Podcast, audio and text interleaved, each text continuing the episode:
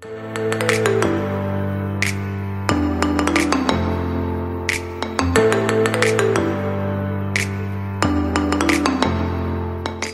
think what I am doing now is it actually in line with my aim of life? And most often it is not.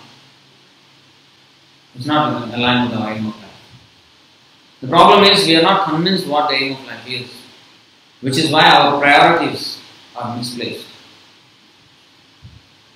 Ah, for you that is good, no Hare. For me this is good. Why we say like that? Because we are ill informed about the aim. Everybody there is only one thing that you have to do. We have to become Krishna conscious. It is not that so oh shall I leave all my whatever talents or whatever this I have. No, employ everything in Krishna's service. Everybody has different different varieties of skills, talents and taste. Everything can be applied in Krishna service. But the focus is only one. Krishna service.